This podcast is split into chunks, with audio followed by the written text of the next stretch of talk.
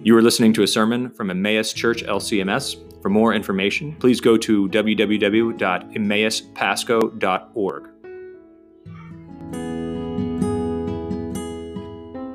Abundant grace and mercy and peace are yours this day in Christ Jesus, our Savior and Lord. So it's Reformation Sunday, marking the anniversary of the posting of the 95 Theses and Dorr, Wittenberg. Often we focus on the three, what called the three solas sola scriptura, scripture alone, grace alone, faith alone. I want to focus on three things also today, but not those three things, although we'll, we'll end there. But I want to focus on uh, three words. Three words and they're found in our epistle reading, which I, I mentioned is um, a great expression of, of the gospel, as Luther pointed out. But it's rather dense reading. Galatians, I mean Romans chapter 3. And I'll just pick out a few of the verses here, 21 I'll start there. You don't have numbers, but it's a, goes like this. Now the the the righteousness of God has been manifested apart from the law, although the law and the prophets bear witness to it. The righteousness of God through faith in Jesus Christ for all who believe.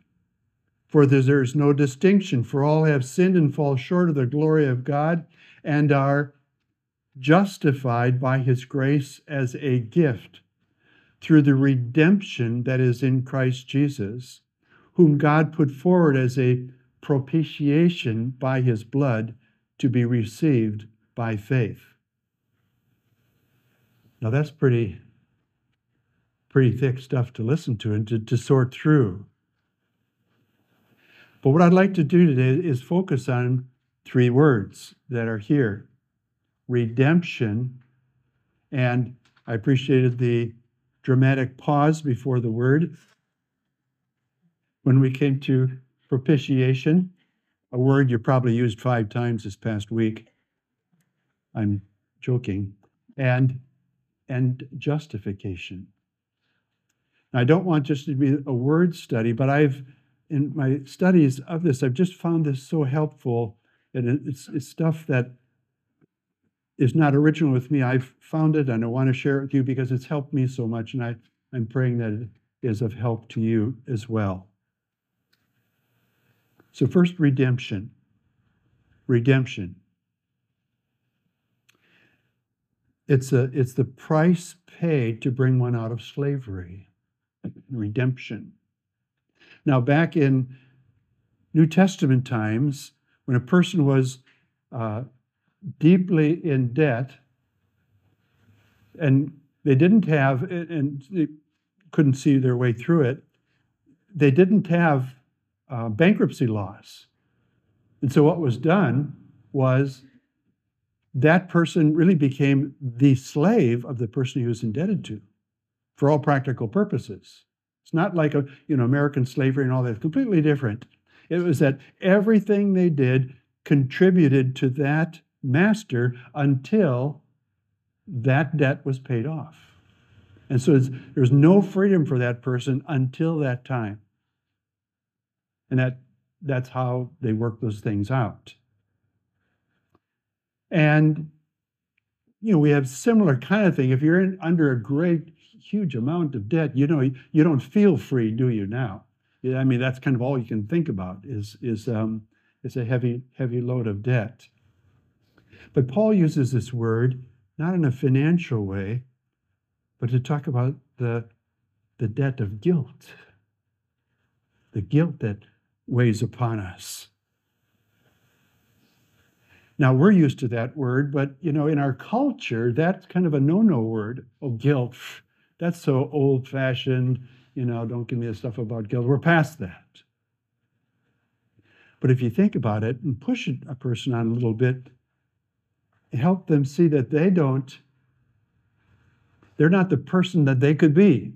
They'd probably agree to that. And hopefully they'd agree that um, uh, they don't live up to their own standards of their own life. Well, that's another way of saying we're guilt, we fall short. So there is this weight that we have. We all know we're not what we could be, however you define that. But you know, we can be kind of enslaved to other things too. Um, to kind of justify our life. You know, I, I um, uh, if you remember the movie, this is decades ago, um, Chariots of Fire. Um, there's this Harold Abrahams character who's just kind of obsessed about uh, running fast. And somebody said, what, what, why are you so obsessed about this? And he says, I have 10 seconds to justify my life. But other people feel this too. You know, I've got to do this to justify my life or, or that. And that, that makes me, a, you know, a person I can hold my head up. You know, that, that too is a kind of a slavery. But Paul talks about redemption. The redemption, uh, his grace as a gift through the redemption that is in Christ Jesus. It's in him, it's in the person of Christ. Hold that in mind. We're going to get back to that later on.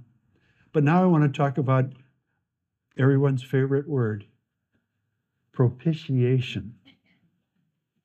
This is in the King James. It wasn't in the NIV. The NIV made it into uh, put forward as a sacrifice of atonement, just because nobody knew what propitiation meant. We get the ESV, it's back. That's what I'm reading from, the ESV. Propitiation. The dictionary says it's like pro pity, if, you, if that helps any, to make favorably inclined, to appease. That's kind of the dictionary de- definition. But the idea is Jesus turned aside the wrath of God that we deserved. Jesus turned away the wrath of God that we deserved. He propitiated God's wrath, in other words. This idea of God's wrath, totally unpopular in our day. You know, that is so medieval. That's so ancient. We've, we've gotten past that. Um, haven't we? You know, that's, that's kind of the notion. so it's hugely unpopular.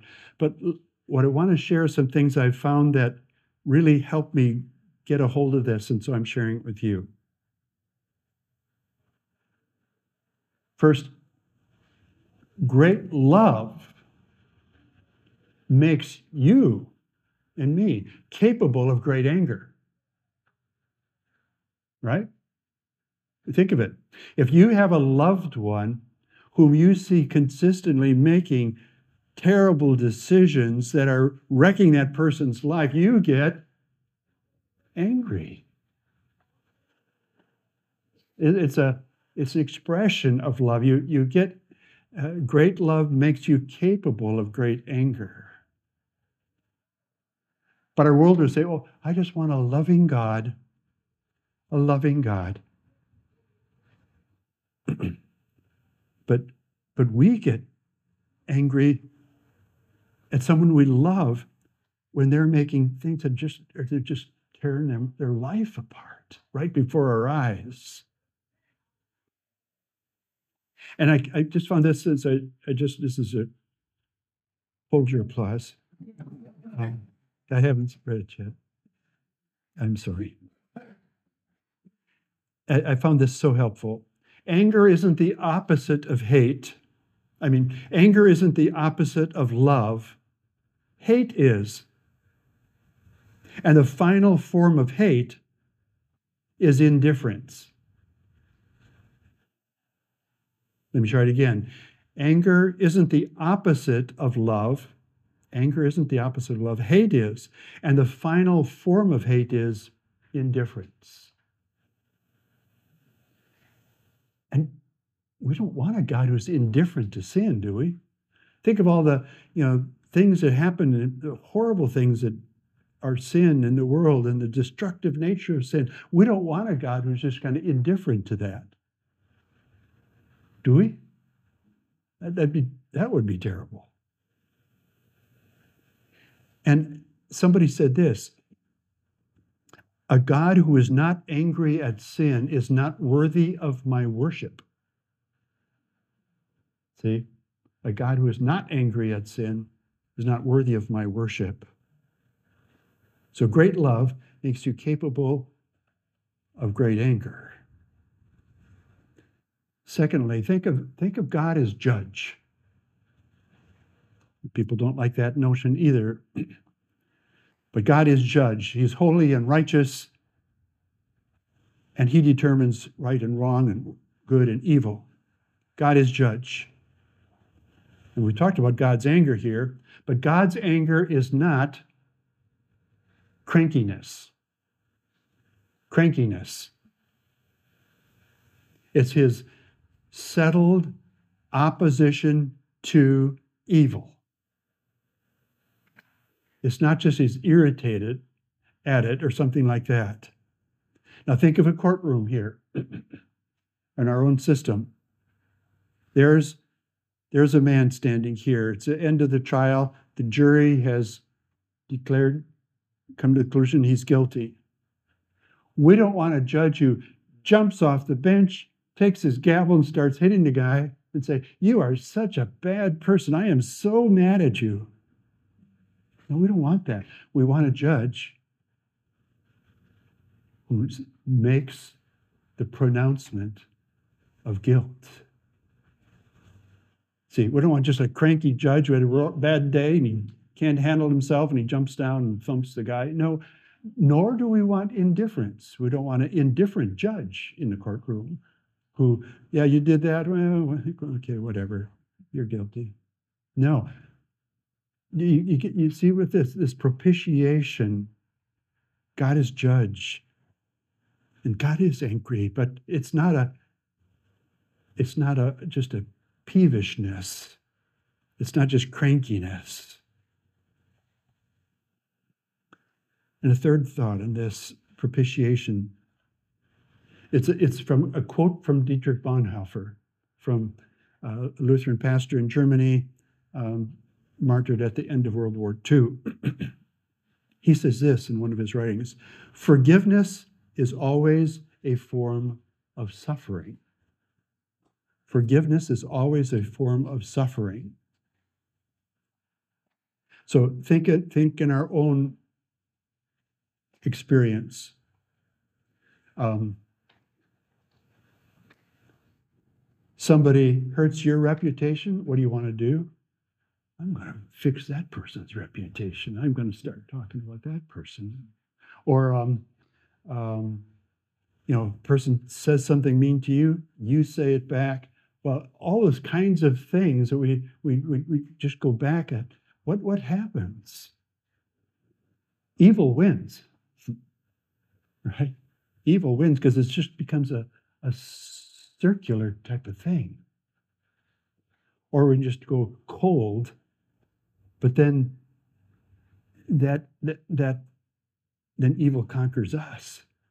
Forgiveness is always a, a form of suffering where the, the, the, the injustice is absorbed. So see the cross of Christ in this light. Do we want a God who just overlooks sin? Just kind of ignores it? No do, do we want a God who um, uh, just dishes out forgiveness? No. What happens? God bears the sin, bears it on the cross through the sacrifice of Christ. the blood shed for us. now, again, that's a turnoff for many too, this blood stuff and like that. But let's think about what's going on here. And it, it makes us think about the doctrine of the Trinity, which is you know beyond our comprehension, but we want to come back here to look at it. God is three persons. God is one. God is three persons. God is one. Now, we, we might think in terms of the Father is angry and the Son appeases him, but it might, might be helpful to think of it as God Himself in Jesus goes to the cross and pays what must be paid, absorbs what must be absorbed, the cost that must be paid. It's God Himself who suffers for us and for our salvation. Paul in Acts chapter 20 talking about the church of God, which He, God, obtained with His own blood. The church of God, which He, God, obtained with His own blood. God Himself suffering on the cross. It might be, if that's a, a helpful way to get this, rather than uh, angry father son appeasing, to see there is only one God. It's God on the cross. God giving himself for us. It's the essence of Christianity. See, sin is us substituting ourselves for God. Salvation is God substituting Himself for us, taking our place. Propitiation.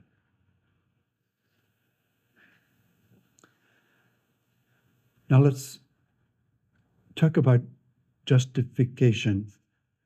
it's only found here in a verb form, but um, I like the shun words, kind of gets it, keeps it together. Redemption, propitiation, justification. Verse 28 For we hold that no one, we hold that one is justified by faith apart from works of the law. Now we naturally focus on pardon and forgiveness. That's at the that's that's the heart and core of the Christian faith. And that's what we celebrate the restoration of that message pardon and forgiveness. Absolutely. But justification reminds us of another aspect that comes from that. Somebody said it this way in, in forgiveness, the word is kind of, you may go. You may go free. You're, you're let off from the the guilt and punishment that should have been yours. You, you may go. You're let off. Justification says,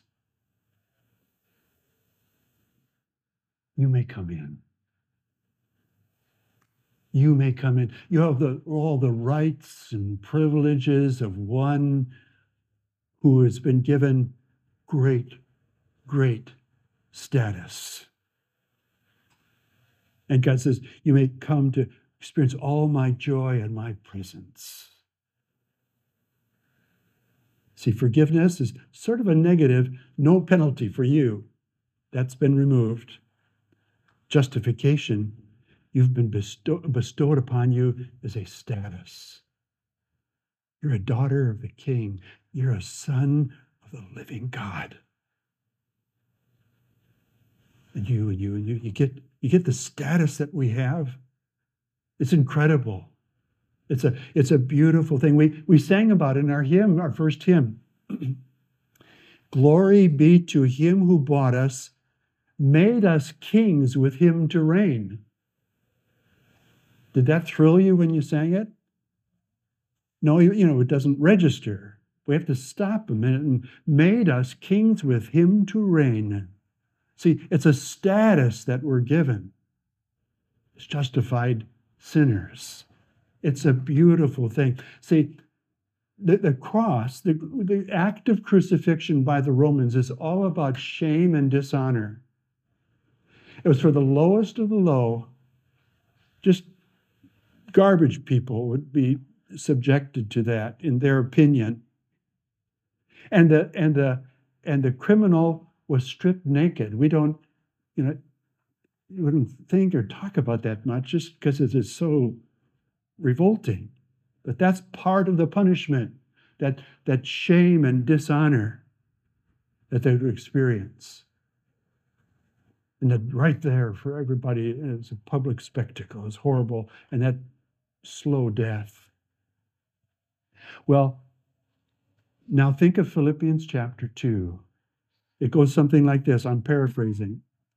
But Christ did not count equality with God something to be grasped, but emptied himself, taking on the form of a human, taking on the form of a servant, and becoming obedient, even obedient to the point of death, death on a cross. Down, down, down, down. End of story? No. But God has highly exalted him and bestowed upon him the name that is above every name, that at the name of Jesus every knee shall bow and every tongue confess that Jesus Christ is Lord to the glory of God the Father. You see that? See the trajectory there? Bestowed upon him the name that is above every name. His status in all of the universe is the one who has conquered death.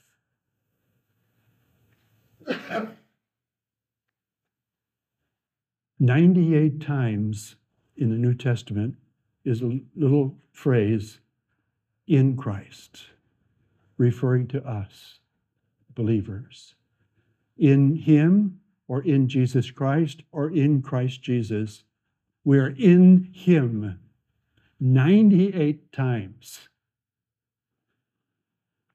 And we even have there the, through the redemption that is in Christ Jesus. See, we are in him. And so what he has, we have. That's what we're saying. Glory be to him who bought us, made us kings with him to reign. That's our status. Justified. It's not that we just kind of slink out the door with our sins forgiven, dodge that bullet. Well, yeah, we do dodge a bullet, but we have the status sons and daughters of the living God. So think, think about that status thing. Um, have you ever talked to somebody and you might maybe ask them, Are you a Christian? And they said, I'm trying. You ever have that happen? Have you ever asked somebody, Are you married? And they say, I'm trying. No, because you either are or you aren't. See, it's, it's a status that we have in Christ that we rejoice in. We are justified.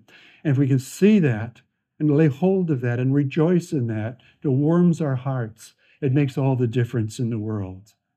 Instead of trying to justify ourselves, well, I'm, you know, I'm, I'm trying to be, be good. I'm trying not to do that. Or, you know, Get rid of the justifying ourselves. All that Christ has done, we can say, it's for me. And you can say, it's for me. I say it for me. You get the idea. There's a, a gospel song that uh, comes to mind when I think of this. There's power in the blood, power in the blood to give us a status. So, this is a message that's found only in one place. It's only found in Scripture. It's not in the Hindu documents, Upanishads, Bhagavad Gita, that stuff. It's not in the sayings of the Buddha. It's not in the sayings of Confucius. It's certainly not in the Quran.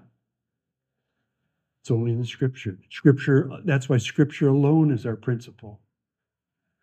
Because that's where we find it's all of grace. It's grace alone.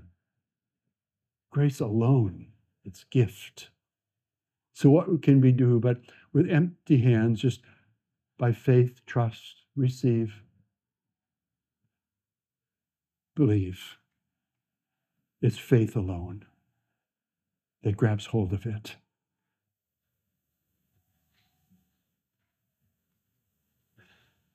Let's pray.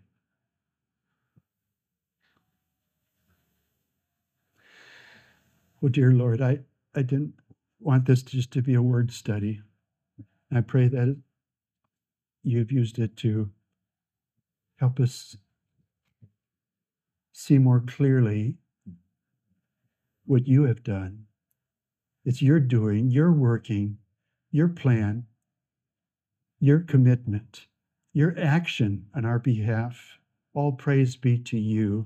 I pray that each of us might Uh, be, be touched by this reality so that we'll live with boldness and confidence and, and gratitude and joy as justified people, propitiated as redeemed.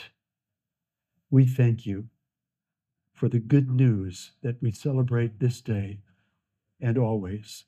In the name of Jesus, we pray. Amen. Now may the peace of God that surpasses all understanding keep your hearts and your minds in Christ Jesus. Amen.